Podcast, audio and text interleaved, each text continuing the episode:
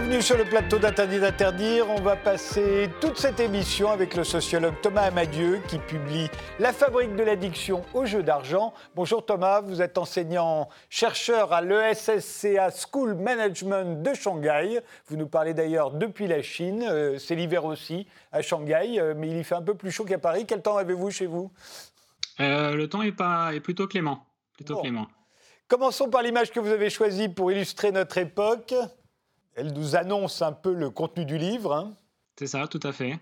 Elle est euh, illustrative de ce qu'on observe actuellement, c'est-à-dire euh, euh, une publicité débridée pour les paris sportifs.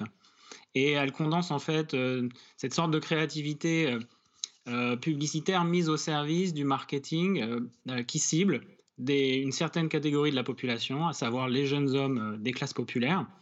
Et elle, elle, est aussi révélatrice de d'une sorte de tournant, puisque euh, c'est à l'occasion de l'Euro de football qu'on a commencé à prendre conscience, euh, d'abord par euh, des enquêtes journalistiques, puis par des réactions politiques, des problèmes qui sont liés à l'addiction en fait au, paris sportif. Donc cette publicité, elle est à la fois révélatrice du, de, cette créativité, mais en même temps, elle a été le déclencheur euh, peut-être de quelque chose, euh, d'un changement de perspective en fait sur les, sur les paris sportifs et sur les jeux d'argent. Euh, par ailleurs, elle est intéressante parce que si on regarde les, le petit bandeau en bas de l'image, on s'aperçoit que malgré tout, on fait de la prévention et on avertit des dangers de l'addiction. Oui, on donne un numéro de téléphone, mais juste à côté, il y a écrit grosse cote, gros respect. eh bien, commençons.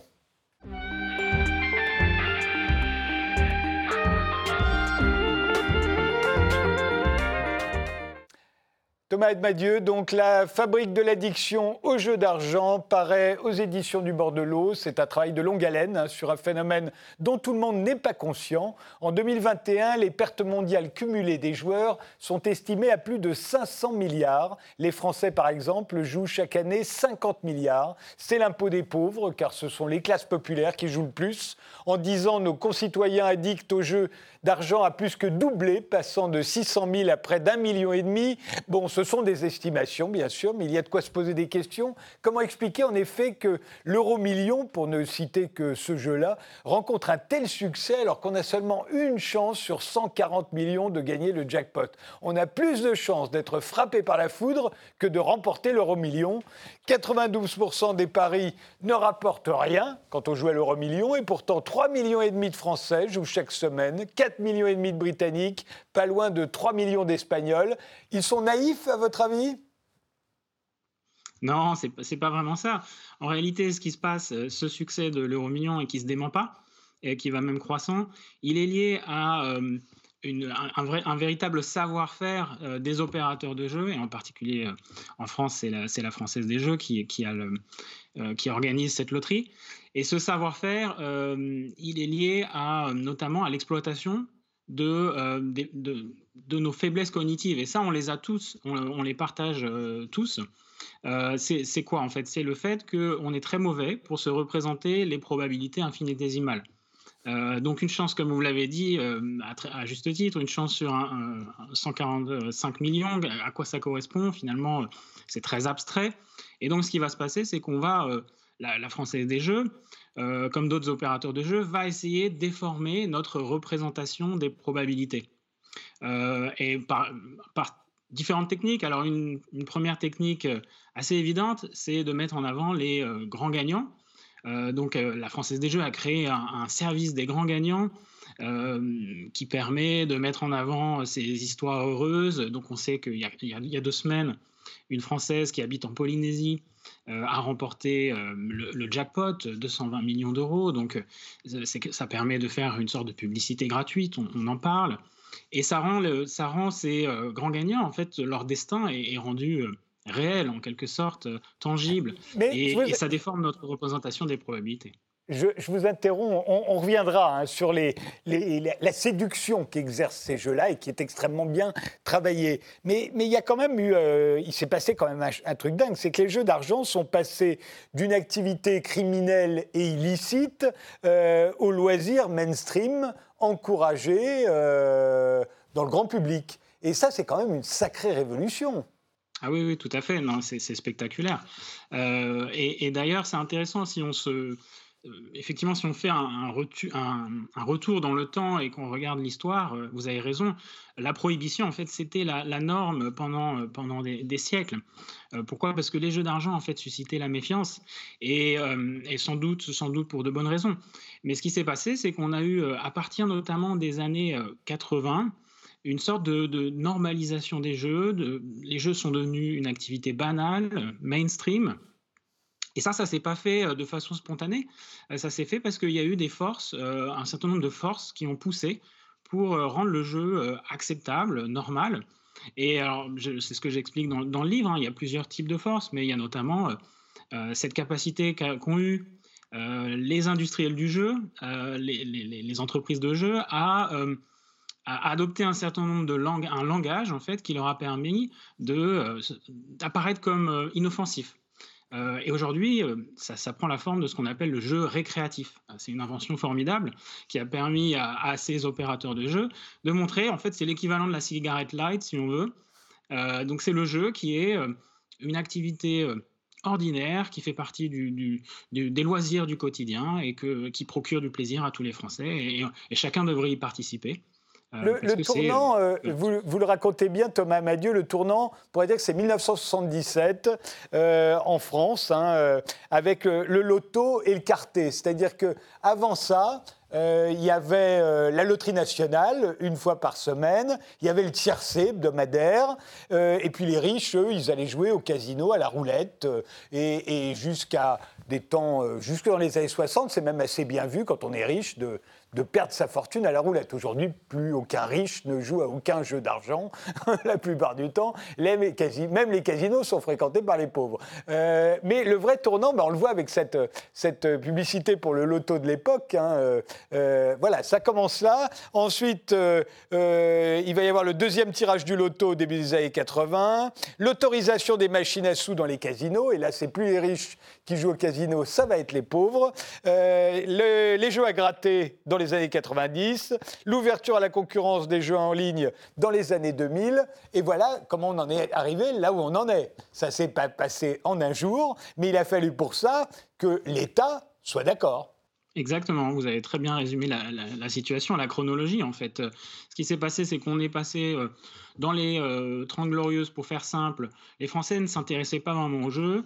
Euh, ils avaient une habitude, un certain nombre d'habitudes, bon, le PMU, une consommation assez peu fréquente. Ils s'en désintéressaient même carrément pour, pour ce qui concerne la loterie. Et puis, petit à petit, un certain nombre d'innovations ont été autorisées. On a rajouté des tirages, on a rajouté des jeux, et puis ça s'est accéléré. Euh, au cours de la période euh, récente. Et vous avez raison de souligner, c'est vraiment euh, une volonté de l'État. À un moment donné, c'est un calcul qui est fait, puisqu'on a une situation qui fonctionnait assez bien et on a décidé de relancer la, passion du, jeu. Alors, ce qu'on appelle la passion du jeu prétendue des Français pour le jeu, en réalité, elle est alimentée par, l'État qui y a vu un, intérêt. Alors, on, aura peut-être l'occasion d'en reparler, de l'intérêt de l'État, mais une des croyances qui est partagé, c'est que ça permet de, générer un certain nombre de taxes indolores. Euh, et donc, c'est perçu comme très avantageux. Euh, on, parle, c'est pas tout à fait le cas. On, on parle d'un impôt volontaire sur les pauvres. Euh, en réalité, puisque vous l'avez dit, ce sont surtout les classes populaires qui jouent, surtout les jeunes, enfin notamment les jeunes plus exactement. On va voir, ça dépend des jeux. Euh, mais voilà, euh, il y a 45 milliards qui sont générés par l'impôt sur le revenu. Euh, bah, les Français, qui souvent d'ailleurs ne sont pas imposés, eux misent 50 milliards tous les ans sur des jeux divers et variés. Oui, effectivement. Alors, les économistes parlent d'impôt régressif par opposition à un impôt progressif. Et donc, là où l'impôt sur le revenu va générer 45 milliards, vous avez raison, finalement, les Français perdent on, peut, on, peut, dire d'une certaine façon volontairement euh, même si on va, on rediscuter cette question de la volonté, euh, j'imagine, après, ils perdent dans le jeu. C'est un impôt régressif. Pourquoi? Parce qu'en fait, c'est les, classes populaires, les déciles inférieurs qui cotisent le plus. Les plus riches ne jouent pas au jeu d'argent ou, très peu. Et en plus, là où ça devient assez problématique, c'est que la répartition des, pertes de ceux, qui jouent le plus en fait sont proportionnellement plus défavorisés, plus précaires. Donc on a une répartition inéquitable des dépenses qui fait que c'est vraiment un, impôt régressif et donc un impôt injuste.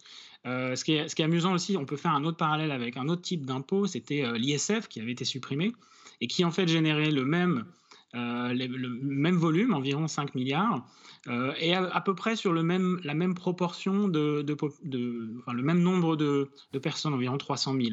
Et en fait, on a d'un côté, on avait 300 000 très riches euh, qui généraient 5 milliards, et puis de l'autre, on a 300 000 joueurs problématiques qui génèrent à peu près les mêmes, les mêmes sommes. Et donc, c'est intéressant de faire le parallèle parce que d'un côté, on estimait la taxe injuste et, de l'autre, elle, ne semble pas vraiment poser de problème euh, dans le fond. Mais ce n'est pas du tout les mêmes personnes. On comprend bien que ce pas les mêmes personnes qu'on taxe. Alors tous ces jeux euh, qui existent aujourd'hui, qui se cumulent euh, à la fois dans les casinos, les paris en ligne, les paris sportifs, les jeux de grattage, les, les, jeux de hasard pur, les, les, et les casinos qui existent toujours, ils ont tous en commun que plus on joue, plus on a de chances de perdre. C'est mathématique. Et en fait, toute l'astuce, c'est de nous persuader du contraire. c'est très juste, effectivement. Ça, c'est euh, une sorte de règle universelle euh, de tout opérateur de jeu. Il faut vous faire rester le plus longtemps possible, vous engager euh, dans le jeu, puisque les mathématiques sont du côté du, casino, les mathématiques sont du côté de l'opérateur. Et donc, il faut vous faire rester le plus longtemps possible. Et il y a tout un tas de techniques. Alors, ça, c'est des techniques qui sont très anciennes. Hein. Les casinos euh, euh, savent très bien euh, comment vous, vous fidéliser. déjà, il n'y a pas écrit sortie dans un casino à Las Vegas. Il n'y a jamais écrit sortie. c'est déjà une des règles. On vous apporte des cigarettes quand vous voulez fumer. On ne vous fait pas payer vos verres d'alcool, etc., etc. Mieux vaut jouer. Enfin, depuis, ça, c'est vraiment les vieilles règles du casino de Las Vegas. mais depuis, on a vraiment bien travaillé toutes ces méthodes-là. Une, une que vous, enfin, vous en expliquez plein. On va en voir plein. Pour les paris pic, par exemple, c'est l'illusion de l'expertise. En fait, jouez de plus en plus, comme ça vous deviendrez expert, et en devenant expert, vous allez gagner. Exactement, c'est ça qui est mis en avant. Euh, euh, tout est entretenu pour euh, donner l'impression, l'illusion qu'on va gagner une sorte d'expertise. Et d'ailleurs, quand on regarde un peu toutes les publicités, notamment du PMU, qui sont très bien faites là-dessus, on va comparer le jeu d'argent à une sorte de braquage. Donc on a une mise en scène du joueur euh, euh, qui, euh, parce qu'il a des tuyaux, parce qu'il a bien préparé, il a fait le papier, comme on dit chez les turfistes, a une connaissance très fine du terrain, des différentes dimensions qui peuvent intervenir, il a plu, etc. Et donc ça lui permet de prédire à coup sûr, à coup sûr les résultats et l'issue du jeu. Alors évidemment, c'est vrai, hein, il peut exister une part d'habileté, une part de connaissance qui peut jouer, euh, mais elle est souvent très largement exagérée. Euh, on le retrouve aussi chez, les parieurs sportifs, euh, avec tout, le business qui se développe autour des, des, pronostiqueurs, ceux qui proposent des pronostics, souvent payants. L'idée à chaque fois, c'est qu'on va gagner à, tous les coups, et donc on propose ces, techniques pour permettre aux joueurs de, En fait, le but étant qu'ils jouent le plus possible, et pas vraiment qu'ils gagnent, évidemment. oui, ça c'est sûr. Pour, euh, pour les loteries, les, jeux de grattage, les paris en ligne, euh, c'est l'idée que, c'est l'illusion plutôt que le jackpot est à portée de la main. D'où l'insistance constamment sur un tel a gagné, les gagnants, les gagnants, regardez, euh, il a gagné dans votre département, dans votre bureau de tabac, ailleurs, il vous ressemble. Il vous ressemble et si lui a gagné, vous aussi, vous pouvez gagner. Ah, c'est ça, hein. le, côté identification est, très très fort, très important pour bien montrer que euh, jouer, euh, à la fois c'est tangible et c'est aussi fait pour moi, euh, c'est quelque chose qui me ressemble, c'est en fait une sorte de, démocratie comme ça de la, de la, de la seconde chance, un mode d'allocation alternative de ressources qui, est à la portée de tout le monde. Et, c'est intéressant hein, comment, en fait le, ces loteries profite de cette euh, déformation de la probabilité qui va être euh, engendrée par ces publicités. Il y a, l'illusion du contrôle aussi, c'est-à-dire, vous donnez un très bon exemple, on s'est aperçu que pour les joueurs de craps, aux États-Unis. Hein, le jeu est très peu développé chez nous, donc qui consiste à lancer des dés comme ça. Quand on veut faire un gros chiffre, si on veut un 6, on va jeter les dés très fort. Si en revanche on veut faire un 1 ou un 2, on va les jeter très doucement c'est évident que ça n'a aucune influence puisque qu'on peut, on peut parfaitement, on a autant de chances d'avoir un 1 en jetant fort que, que d'avoir un 6 et, vice versa. Euh, mais donc on a, quand on est joueur, on a l'illusion qu'on contrôle quelque chose. Et, euh, et, les, tous les paris, tous les jeux de hasard vont nous faire croire que nous sommes habiles comme on le fait croire aux turfistes, vous êtes habiles, vous vous y connaissez, vous connaissez le football vous pouvez parier sur les matchs de foot parce que vous êtes habile, euh, et on va, on va généraliser ça absolument tous les jeux. Oui, tout à fait. C'est un, autre enjeu important. Euh, non seulement donc, la déformation des probabilités, mais là, c'est euh, l'idée de jouer sur cette pente, naturelle du cerveau, de, nous, de, croire en fait qu'on a la, la, possibilité de contrôler ce qui, ce qui va se produire, de contrôler l'issue d'un jeu. Parce qu'on a du mal à accepter le hasard en fait. Et on a besoin de se donner l'impression qu'on peut avoir une prise sur le résultat. Souvent, c'est aussi parce qu'on ne comprend pas bien la mécanique de jeu. Et tout est fait, tout est fait pour entretenir euh, c'est euh, ce défaut de compréhension du mécanisme de, jeu. Par exemple, sur une machine à sous, vous allez appuyer sur des boutons. Euh, des boutons, il y en aura plusieurs, il va falloir essayer d'appuyer au bon moment. on, donne l'impression qu'on a la possibilité d'influer sur le résultat, alors que bien entendu, ça n'a strictement aucun impact.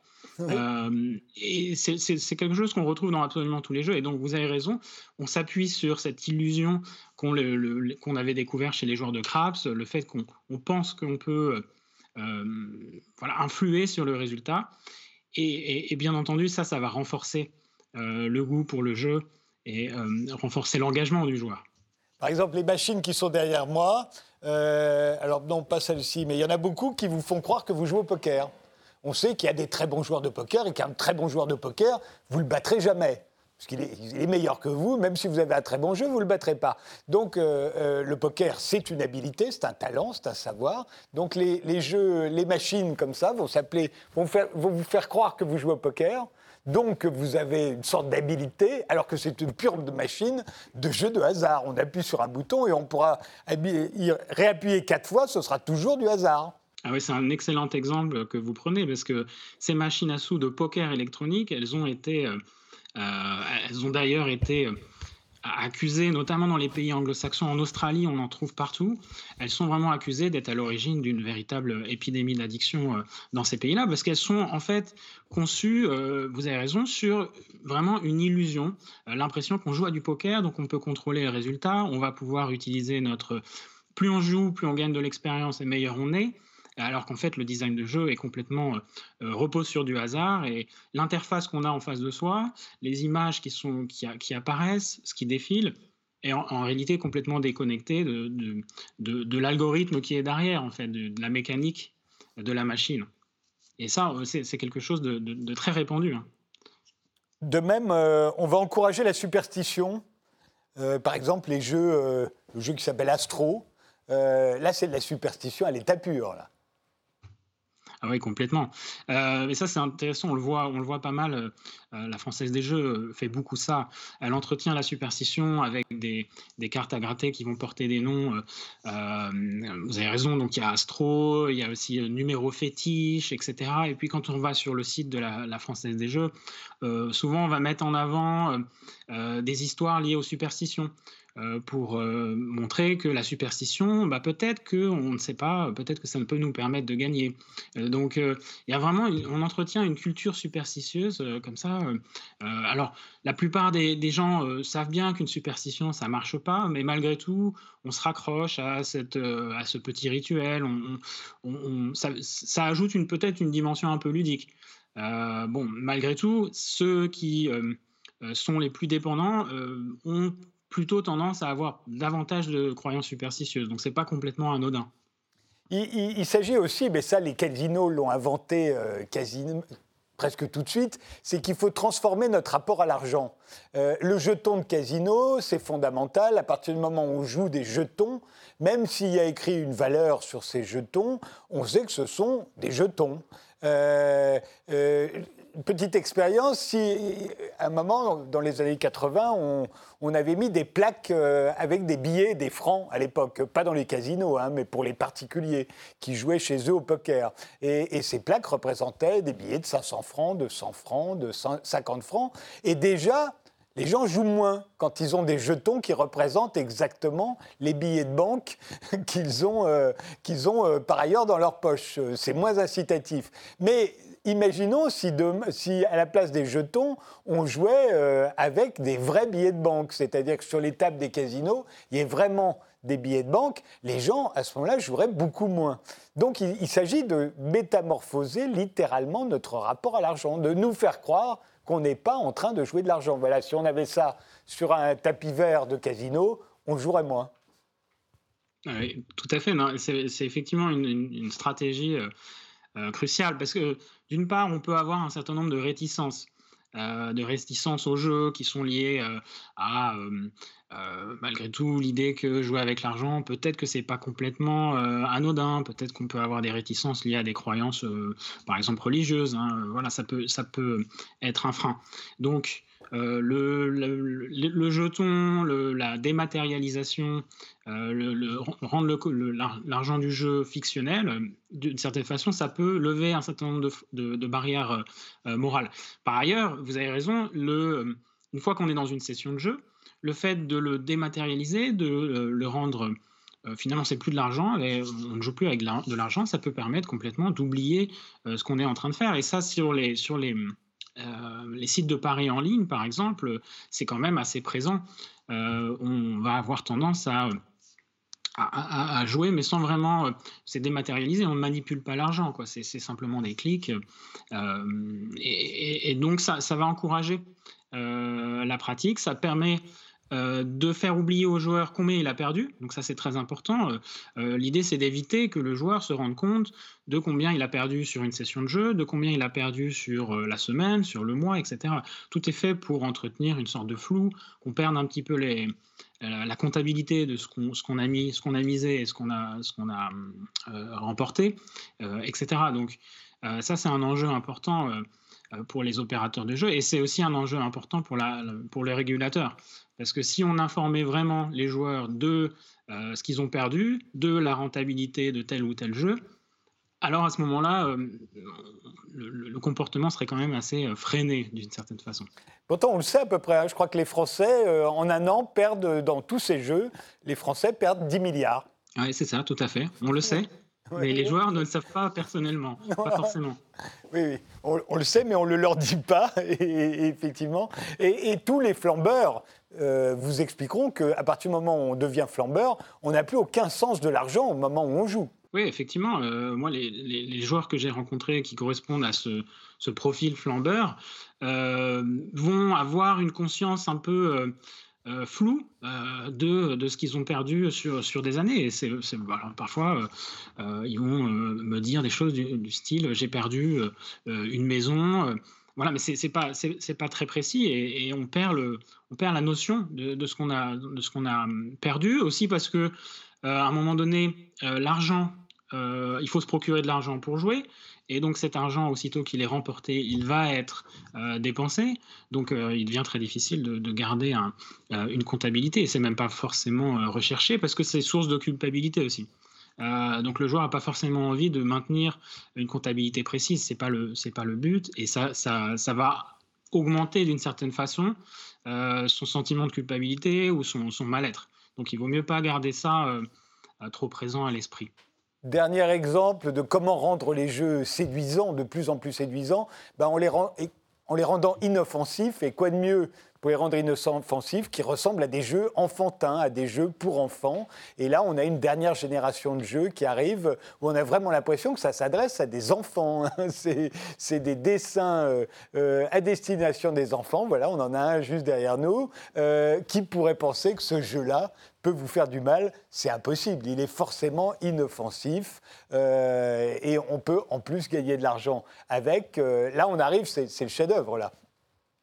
Ah oui, là, c'est vraiment spectaculaire. Quand on tombe dessus, on est, on est vraiment frappé par euh, l'utilisation de dessins enfantins, l'univers enfantin, euh, les personnages anthropomorphisés. Euh, donc, on est vraiment dans, dans, un univers à la Disney ou dans des, dans des, vraiment dans les livres pour enfants ou les jeux, les jeux vidéo pour enfants.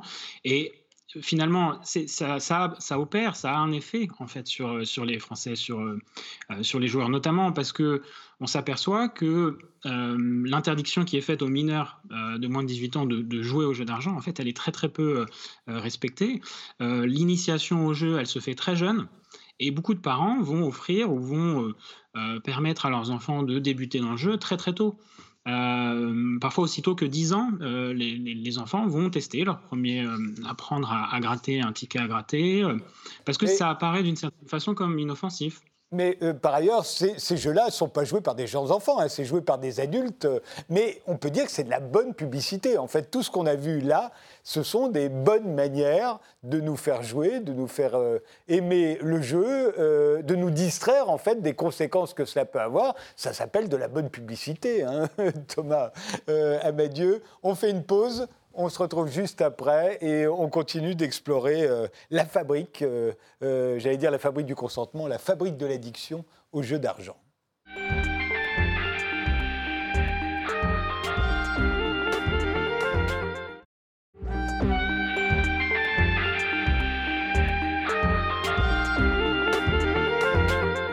Sommes toujours avec le sociologue Thomas Amadieu qui est à Shanghai et, qui publie euh, La fabrique de l'addiction au jeu d'argent euh, aux éditions du bord de l'eau. Et c'est cette fabrique euh, de l'addiction qui nous intéresse. dans votre livre, vous insistez sur le fait que ce sont les classes populaires qui sont ciblées. Alors, on l'a bien compris, évidemment, l'industrie du jeu veut nous convaincre de jouer c'est normal, le jeu est légal, euh, donc ils veulent nous convaincre de jouer. Euh, tout ça n'a rien de, très étonnant. Mais vous avez l'air de dire qu'ils ciblent plus particulièrement les classes populaires. Qu'est-ce qui vous le prouve? Alors, bah, le ciblage, il est euh, d'abord, il est évident quand on, observe les publicités. la façon dont ces publicités sont euh, sont présentés. Alors, on peut prendre l'exemple des paris sportifs, puisque c'est le dernier exemple euh, en date. Euh, quand on regarde l'univers qui est, qui est mobilisé, c'est celui, pour faire simple, des jeunes des, jeunes des banlieues ou des jeunes des classes populaires, donc avec tout un, ensemble de, clichés qui sont mobilisés. Et ce qui est frappant, c'est d'observer à quel point c'est concerté d'une certaine façon, ou en tout cas toutes les publicités se ressemblent. Et par ailleurs, euh, les opérateurs de paris sportifs, que ce soit, euh, sans, citer les, sans citer les noms, euh, vont tous adopter la même stratégie, les mêmes types de visuels, où l'idée, c'est vraiment de mettre en avant la possibilité de, de, de gagner un statut. donc on cible plutôt les, plutôt les hommes on va mettre en, scène des hommes, on va reprendre tous les clichés euh, euh, de la banlieue, euh, avec donc les, tours, les, scooters, tout un univers, des codes, des graffitis. On va essayer de mettre en place des campagnes qui vont se présenter comme subversives, etc. Donc tout ça, en fait, ça, c'est clairement euh, une forme de ciblage. Euh, par ailleurs, donc on reprend les codes, on reprend le langage des, jeunes des classes populaires, euh, pour faire simple. mais ce n'est pas le seul type de ciblage, puisque le ciblage des classes populaires, il est en fait plus ancien que les paris sportifs. C'est pas nouveau. c'est ce que fait déjà, ce que faisait la, Française des Jeux ou le PMU déjà avant. et donc c'est assez fin dans la façon dont, dont c'est fait. par exemple on va mettre en avant, euh, on va créer des jeux du type euh, opération maison, euh, où là, qu'est-ce qui est ciblé? En fait, c'est clairement l'idée que on, sait que chez les Français, il y a ce rêve des classes populaires d'avoir une maison. On joue sur le, fait qu'une partie des classes moyennes se paupérisent, sont dans des situations de, euh, le pouvoir d'achat préoccupe. Et donc tout ça euh, va être assez finement ciblé. par ailleurs, ce qu'on sait, c'est qu'il y a également la façon dont on organise les points de vente, où est-ce qu'on les place, où est-ce qu'on les positionne. Ça, on a pas mal d'études là-dessus, non seulement en France, mais c'est assez universel. Hein. on retrouve des points de vente précisément là où il, y a des, classes populaires. Et en fait, là, les points de vente PMU, bah, ils, vont être beaucoup plus présents là où les classes populaires vivent, où elles évoluent. Donc, c'est aussi une autre façon de cibler au, niveau marketing au sens large. Et il y a l'esthétique aussi. Hein. Euh, ben là, tiens, d'ailleurs, on voit euh, une, une, boutique PMU. Euh, il, y a, une esthétique qui, qui, qui, est, qui est, presque toujours la même. Oui, oui, il y a une esthétique, effectivement. ça, et d'ailleurs, c'est assez frappant. Ces points de vente françaises des jeux et PMU c'est, sont souvent le dernier lieu de sociabilité qui existe dans, euh, dans pas mal de, coins de France, hein, dans, certains villages, etc. Donc euh, euh, c'est devenu... ça fait partie du paysage d'une certaine façon, ça banalise, et parfois on a même des, surprises, des choses un peu plus étranges qui vont encourager le jeu. Dans les classes populaires, par exemple, un phénomène assez intrigant, c'est le fait que dans les, euh, machines, les machines françaises des jeux, celles qui permettent de valider son ticket, sont désormais euh, utilisées pour euh, faire un certain nombre de payer ses impôts, notamment pour ceux qui n'ont pas accès à Internet chez eux, ceux qui sont dans une situation de grande précarité, peuvent utiliser les machines françaises des jeux pour payer leurs impôts. littéralement, et un certain nombre de, factures. Donc on va, on va, on va retrouver des, services publics sur euh, ces euh, machines FDJ. Donc c'est assez surprenant. Les jeunes, euh, c'est très frappant, hein, la façon dont les, les, jeunes sont ciblés par, par les, jeunes, les jeux d'argent. le vocabulaire utilisé est un vocabulaire jeune. À la limite, il n'y a, a, que les jeunes qui peuvent comprendre. pour shop tes free bets avec les défis, ça ne veut rien dire pour quelqu'un de plus de 30 ans. Non, effectivement, et c'est clairement ciblé. Alors, y a, on a par exemple ce qu'on a vu tout à l'heure, un hein, gros code, gros gain, gros respect. ce genre de, de, vocabulaire, il, est, il va être réservé aux jeunes, et puis les jeunes vont pouvoir le mobiliser. ça va apparaître comme subversif en quelque sorte, parce que c'est uniquement pour, pour les jeunes. Seuls eux peuvent le comprendre. Euh, ils vont ensuite être relayés sur les réseaux sociaux avec un certain nombre de hashtags et d'influenceurs qui sont financés par l'industrie du jeu. Ces influenceurs euh, qui ont un public jeune, en fait, euh, donc ils, sont, ils sont choisis, et ils ne sont pas choisis par hasard. Le public de, de, ces influenceurs, il est connu des opérateurs de jeu. Et donc, un certain nombre d'influenceurs ou de célébrités vont partager sur les réseaux sociaux, sur, sur leur Instagram, sur, sur Twitch, etc. Ils vont avoir un certain nombre de, followers et ils vont relayer ce vocabulaire euh, spécifiquement pour jeunes, mettre en avant, vous avez raison, les free bets. Euh, donc les free bets, on, peut y revenir, mais c'est des bonus euh, qui permettent d'avoir de, l'argent en, fait, en quelque sorte gratuit, d'obtenir de l'argent en allant sur les sites de Paris. Bon, c'est un peu plus compliqué que ça. En réalité, pour obtenir les free bets, pour obtenir l'argent gratuit, il faut en réalité perdre pas mal avant. Donc, c'est souvent, ça s'apparente à une forme de, de manipulation euh, mais qui fonctionne assez bien. Et donc, oui, c'est ça. On, cible les jeunes en utilisant leurs canaux et euh, les opérateurs de jeu ont très bien réussi de ce point de vue-là à euh, rajeunir leur clientèle qui était un petit peu vieillissante hein, pour certaines, en particulier je pense au PMU, dont la population vieillissait mais qui ont réussi à rajeunir la population avec une idée en plus qui marche très bien avec les jeunes, euh, notamment des classes populaires, c'est l'idée de, battre le système, l'idée de faire un casse, de faire un hold-up, euh, qui a été beaucoup développé par le, par le PMU, euh, l'idée d'aller de, d'aller piquer le magot. ils ont parfaitement compris comment ça fonctionnait. Oui, ouais, c'est ça qui est, est d'une certaine façon brillant, mais en même temps très, très problématique, parce que euh, euh, les opérateurs de jeu arrivent à se mettre du côté euh, finalement du joueur qui va déjouer le système et on lui permettrait en quelque sorte, s'il est très habile, s'il est très courageux, s'il fait preuve d'audace, il va pouvoir finalement battre le système comme si les opérateurs de jeu ne faisaient pas partie du système destiné d'une certaine façon à, leur prélever, prélever de l'argent. Mais il y a ce vocabulaire et et ce ressort populaire du jeu comme une façon de battre le système, il, est en fait très ancien.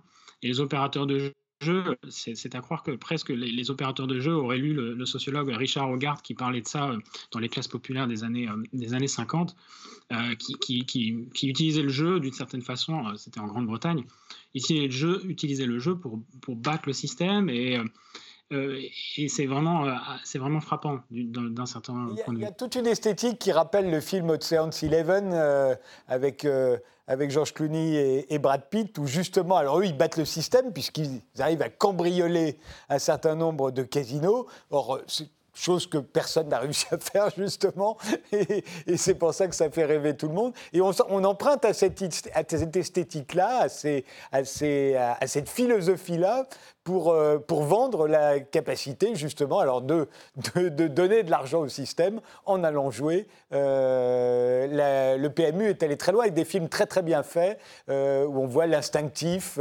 l'experte. voilà, c'est présenté exactement comme des personnages de Séance 11 ou d'Ocean's 12 ou d'Ocean's 48 qui auraient battu le système et fait un gros casse sur le PMU. Oui, tout à fait. Les publicités sont euh, extrêmement bien faites. Euh, on met en scène différents profils qui peuvent séduire, euh, être identifiants pour différents types de jeunes. L'instinctif, vous avez raison, celui qui, qui joue un peu au feeling, et puis celui qui va au contraire chercher à tout, tout élaborer, tout calculer, tout prédire, qui est plutôt dans un profil, on pourrait qualifier de, pas, d'entrepreneur. Et, et, ça a des effets opérants, puisque quand on interroge les jeunes, euh, et leur rapport au pari euh, sportif, on s'aperçoit qu'en réalité, une grande partie d'entre eux est persuadée qu'on peut gagner, on peut devenir riche grâce au jeu. Euh, d'ailleurs, souvent, ils ont eu la preuve via les réseaux sociaux. Ils ont vu des gens qui sont vraiment devenus riches grâce au jeu. et, alors qu'en réalité, généralement, ce qui se passe, c'est que les gens qui deviennent riches grâce au jeu, ce sont en fait des influenceurs qui sont financés par l'industrie du jeu pour faire de la publicité pour les paris sportifs et qui sont rémunérés par, euh, en fonction du nombre d'inscrits qui utilisent le code de l'influenceur pour s'inscrire sur la plateforme de paris euh, sportif. Donc, en réalité, c'est complètement illusoire, mais vous avez raison, les, publicités poussent dans ce sens-là. Mais alors, vous, vous voyez dans tout cela un, problème de santé publique. moi, j'aurais tendance à dire les, les jeux ont toujours existé, euh, on a toujours perdu. Euh, nul ne peut être plus fort que le jeu lui-même. Euh, c'était la devise de Rollerball, le film des, années 70. on sait que cette addiction au jeu, on l'appelle l'addiction aujourd'hui. Avant, simplement, bah, on était joueur. Et quand on était joueur, on savait que ça pouvait coûter très très cher. En faire un problème de santé publique, ça ressemble bien à notre époque, au fond, j'ai envie de vous dire. Alors, c'est vrai qu'on peut, euh, d'une certaine façon, euh, euh, il y a, une, partie de l'addiction au jeu qui va correspondre à ce qu'on appelle la médicalisation. et c'est vrai que médicaliser le, jeu, en faire une pathologie individuelle qui serait euh, le produit d'un certain nombre de prédispositions qu'on va avoir. Euh, c'est vrai que c'est un, langage qui peut être euh, un peu excessif et, qui peut être utilisé d'ailleurs par les opérateurs de jeu qui vont y voir un certain nombre d'intérêts, notamment le fait que à partir du moment où on considère qu'on a un 1% de la population qui est addict au jeu, qui a une maladie liée au jeu, à partir de ce moment-là, c'est pas la, faute vraiment des opérateurs, c'est pas le, leur, véritablement leur problème, c'est plutôt un problème qui est lié à, euh, la, société ou à l'être humain en général. Euh, donc la médicalisation, en fait, elle rend des services aux opérateurs de jeu de façon un peu euh, paradoxale. En revanche, on peut s'intéresser à, la question de, l'addiction d'un point de vue plus, plus macro d'une certaine façon.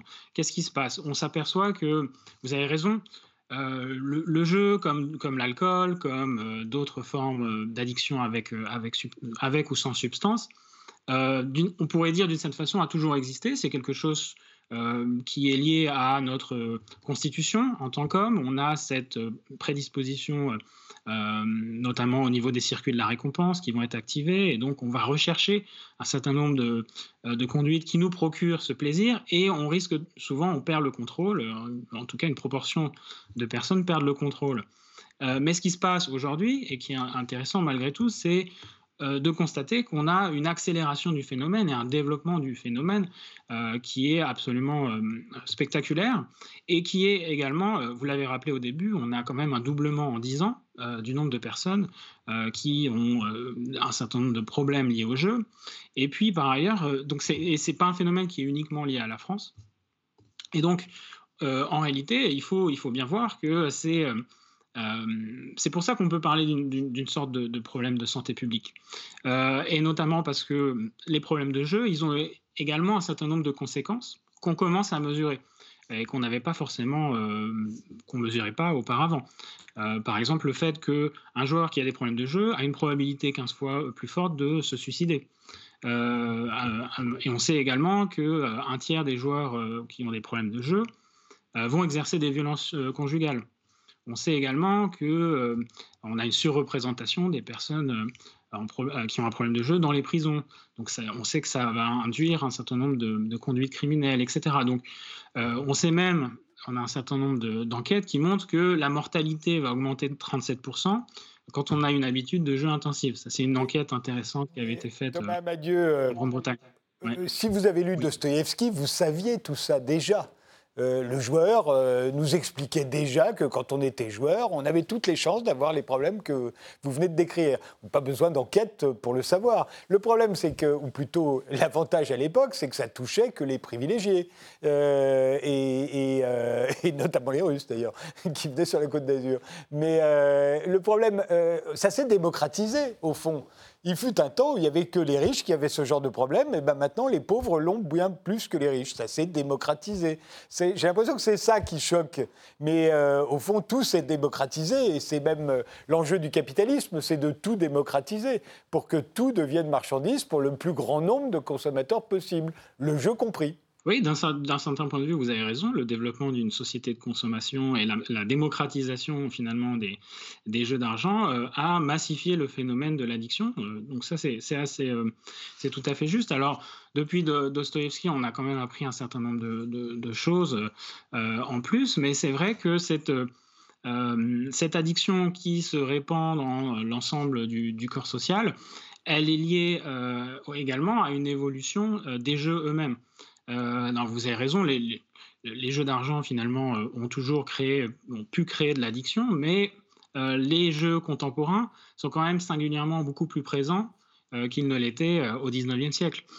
si vous voulez, à l'époque, c'est une des raisons pour lesquelles ça ne touchait qu'une partie des, classes supérieures, mais pour aller jouer, il fallait malgré tout aller dans un certain nombre de villes d'eau qui étaient effectivement des villes et avoir voilà, exactement. Et, avoir un smoking, euh, n'entrait pas qui, vous, qui voulait, il fallait un certain nombre de fonds pour pouvoir euh, investir euh, et rentrer dans le casino. Mais euh, aujourd'hui, ce qui se passe, c'est qu'on peut jouer littéralement partout. On peut jouer sur son téléphone, on peut jouer 24 heures sur 24, on n'a pas besoin de bouger de, chez soi, on peut jouer au coin de la rue, au PMU, à la C'est la surabondance, c'est la surabondance de l'offre que, que vous voudriez combattre. Voilà, mais, mais comment faire? Comment faire pour, euh, pour limiter l'offre? Alors pour limiter l'offre, bah, en fait, on a, c'est assez simple puisqu'on a, on a pas mal d'outils euh, déjà à notre disposition. Puisque, en fait, ce qui s'est passé, c'est qu'on a, à chaque fois qu'on a autorisé euh, de nouveaux jeux, par exemple au moment de l'ouverture à la concurrence des jeux, des paris en ligne, en 2010, euh, quand cette loi a été votée, on a obligé euh, la création, on a créé un régulateur, donc euh, une, instance qui est censée être indépendante et qui est censée fixer un peu les règles du jeu, décider quel type de jeux sont autorisés, quels sont les opérateurs autorisés. Et aujourd'hui, on a ce qu'on appelle l'autorité nationale des jeux, l'ANJ, qui accorde un certain nombre de, dérogations en quelque sorte pour laisser aux opérateurs le soin de, de proposer leur jeu. Et donc chaque jeu qui, est, euh, qui entre sur le marché, en réalité, c'est un peu comme les, médicaments, si vous voulez, euh, ils doivent faire l'objet d'un contrôle euh, et ils sont autorisés. pareil pour les publicités. Et donc ce qui est intéressant, c'est que cette autorité nationale du jeu, ben, en fait, elle a, elle a, les moyens, si elle veut, elle peut tout à fait établir un certain nombre de règles pour euh, réduire euh, ce phénomène de l'addiction au jeu. Par exemple, elle peut, alors c'est beaucoup en discussion actuellement, est-ce qu'il faudrait limiter la publicité? Est-ce qu'il faudrait euh, mieux informer les joueurs? Bon, il y a des débats autour de ça au sein de l'autorité nationale des jeux. Elle ne semble pas très pressée de prendre des décisions fortes, mais en réalité, elle a un pouvoir assez, assez large.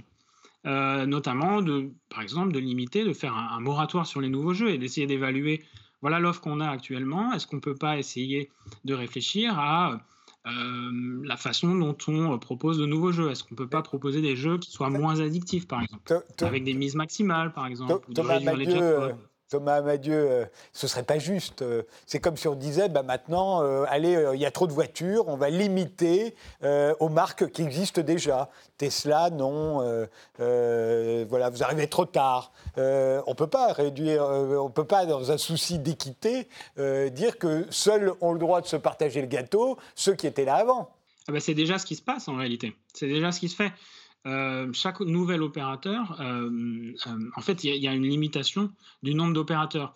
Au moment de l'ouverture à la concurrence, on a vu apparaître plein de nouveaux opérateurs, mais en réalité, ils ont été vite éliminés parce que le marché a été organisé de sorte que ce soit plutôt oligopolistique, quoi, qu'il y, a un certain nombre d'opérateurs assez limités, qui sont généralement des groupes assez puissants désormais. Bon, on, a, on a par exemple derrière Parion Sport, qui est une des applications de, Paris sportif, c'est la FDJ. Euh, derrière Winamax, on a euh, Stéphane Courbide, qui est un, grand industriel. On a BetClick. Bon, on a un certain nombre d'opérateurs, mais qui est très limité en réalité. Donc on n'est pas du tout dans un marché libre. C'est aussi une manière c'est pardon, c'est aussi une manière d'écarter les, les bandits, les méchants, les illégaux c'est qu'on fait confiance à des gens qu'on connaît, à des groupes qu'on connaît, qui ont pignon sur rue. Oui, oui, c'est ça. D'ailleurs, la justification de l'autorisation de euh, l'ouverture à la concurrence, ça a été de dire euh, on veut éviter qu'il y ait euh, trop de jeux illégaux, et donc il faut qu'on laisse un certain nombre d'opérateurs très bien encadrés, qui sont des opérateurs responsables, le soin de proposer des jeux qui soient inoffensifs et plutôt raisonnés.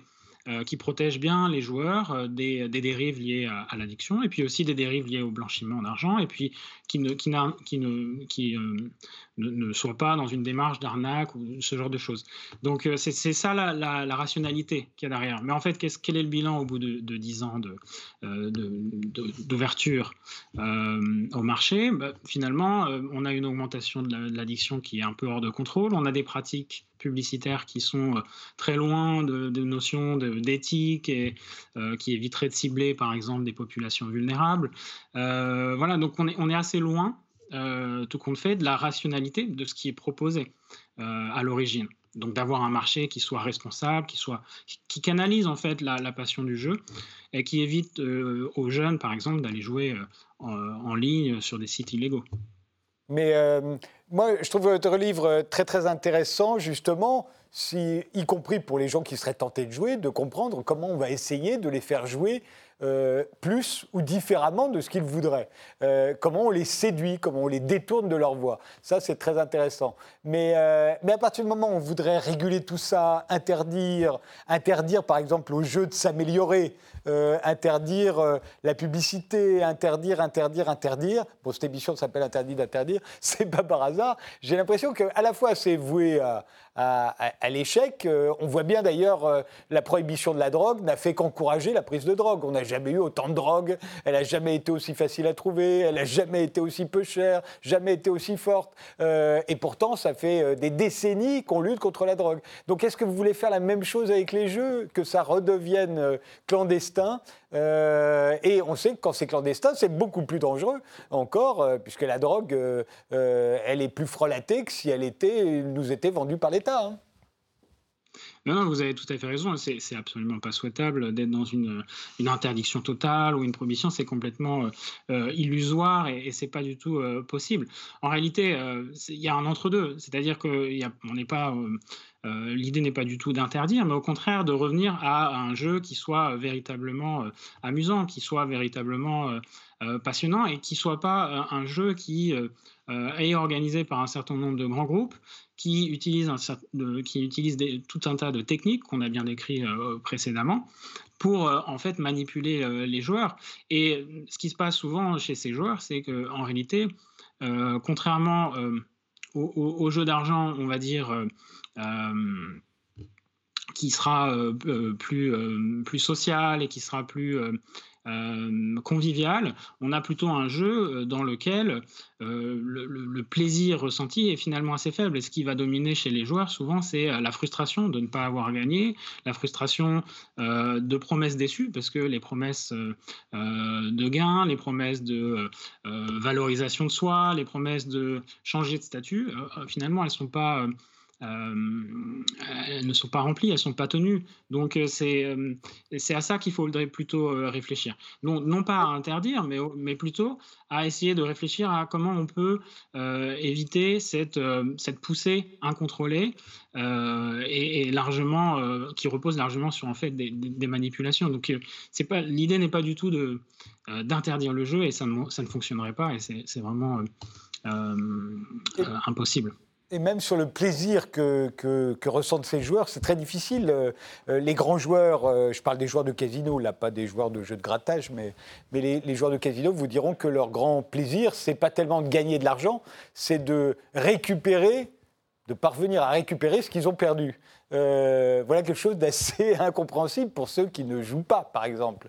Et euh, ben voilà, ce serait, au fond, c'est pas de gagner, c'est pas de ressortir avec plus d'argent, c'est de ressortir avec l'argent qu'on avait perdu et qu'on est parvenu à récupérer.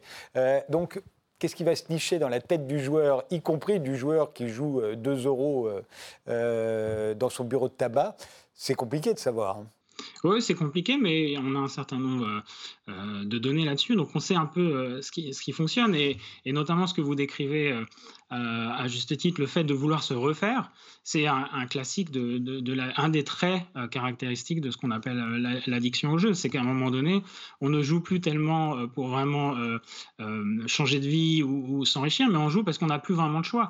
En réalité, on est tellement endetté, on, est tellement, on a tellement perdu que euh, quitter à ce moment-là, euh, euh, on a mis le doigt dans l'engrenage, et si on quitte le jeu, si on se retire du jeu, qu'on devient, qu'on abandonne, d'une certaine façon, on a perdu à, jamais ce qu'on a misé. Donc, pour un certain nombre de joueurs, c'est comme s'ils avaient rempli une tirelire et qu'à un moment donné, ils espèrent pouvoir la casser. malheureusement, c'est ce qui entretient. Donc, c'est d'une certaine façon, ça a sa rationalité. C'est pas complètement irrationnel, euh, même si le résultat, il est euh, euh, clairement celui d'une conduite autodestructrice, parce que ça peut, ça peut pas bien se finir. Merci Thomas Madieu d'avoir passé toute cette émission avec nous. La fabrique de l'addiction au jeu d'argent. Votre livre vient de paraître aux éditions du Bordelot. Merci de nous avoir suivis et rendez-vous au prochain numéro.